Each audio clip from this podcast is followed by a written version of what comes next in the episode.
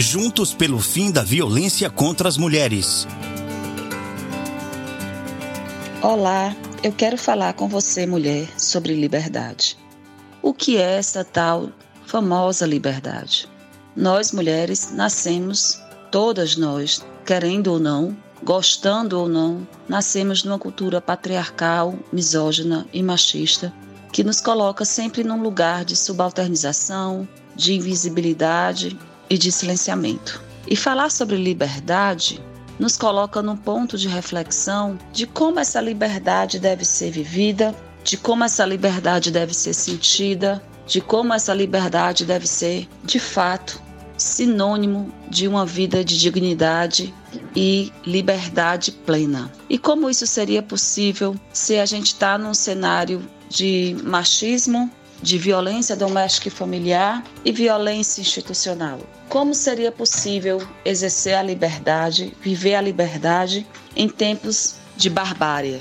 Falar de liberdade, portanto, exige uma compreensão sobre os estudos de gênero, exige uma compreensão sobre os direitos humanos, exige uma compreensão sobre militância e enfrentamento à violência. Porque, senão, né, estaremos só, como diz né, em espaços de senso comum, enxugando o gelo. Liberdade ela, ela não é um discurso vazio, muito menos uma retórica. A liberdade é toda condição em que nós expressamos o desejo de sair de um relacionamento abusivo. Liberdade é a materialidade de quando você exerce sua cidadania ativa, quando você imprime sua opinião fundamentada. Liberdade é também quando você se manifesta nas suas condições de realização de projetos de vida, mesmo que outras pessoas também não acreditem neles.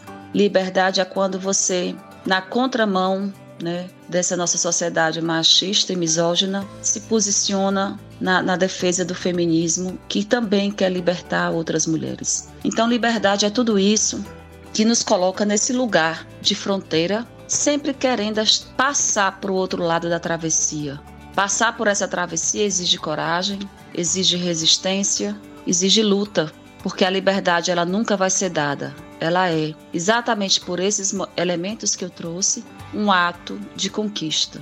Nossa sociedade, até pouco tempo, né, veja bem, estávamos ainda sob a égide do pátrio poder. E o pátrio poder é a condição em que o homem detém o poder né, de mando sobre nós mulheres e as crianças. O pátrio poder vigorou até 2002. Veja. E aí a gente já tinha tido a nossa Constituição de 80, 88, que reconhecia nossos direitos e deveres iguais, né, numa equidade de gênero. Contudo, essa, essa, esse reconhecimento positivado não foi capaz de nos dar a materialidade dessa liberdade.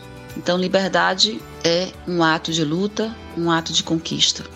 E a todo tempo, e a todo tempo, mulher, essa liberdade deve ser reivindicada, essa liberdade deve ser desejada e por isso perseguida, como diz o nosso professor Norberto Bobbio.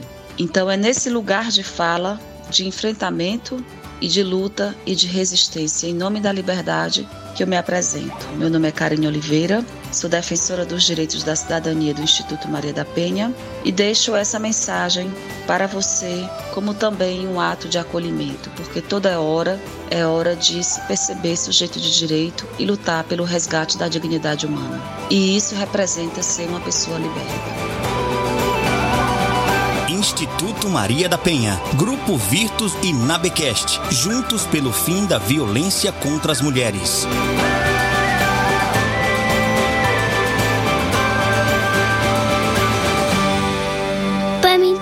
sketch.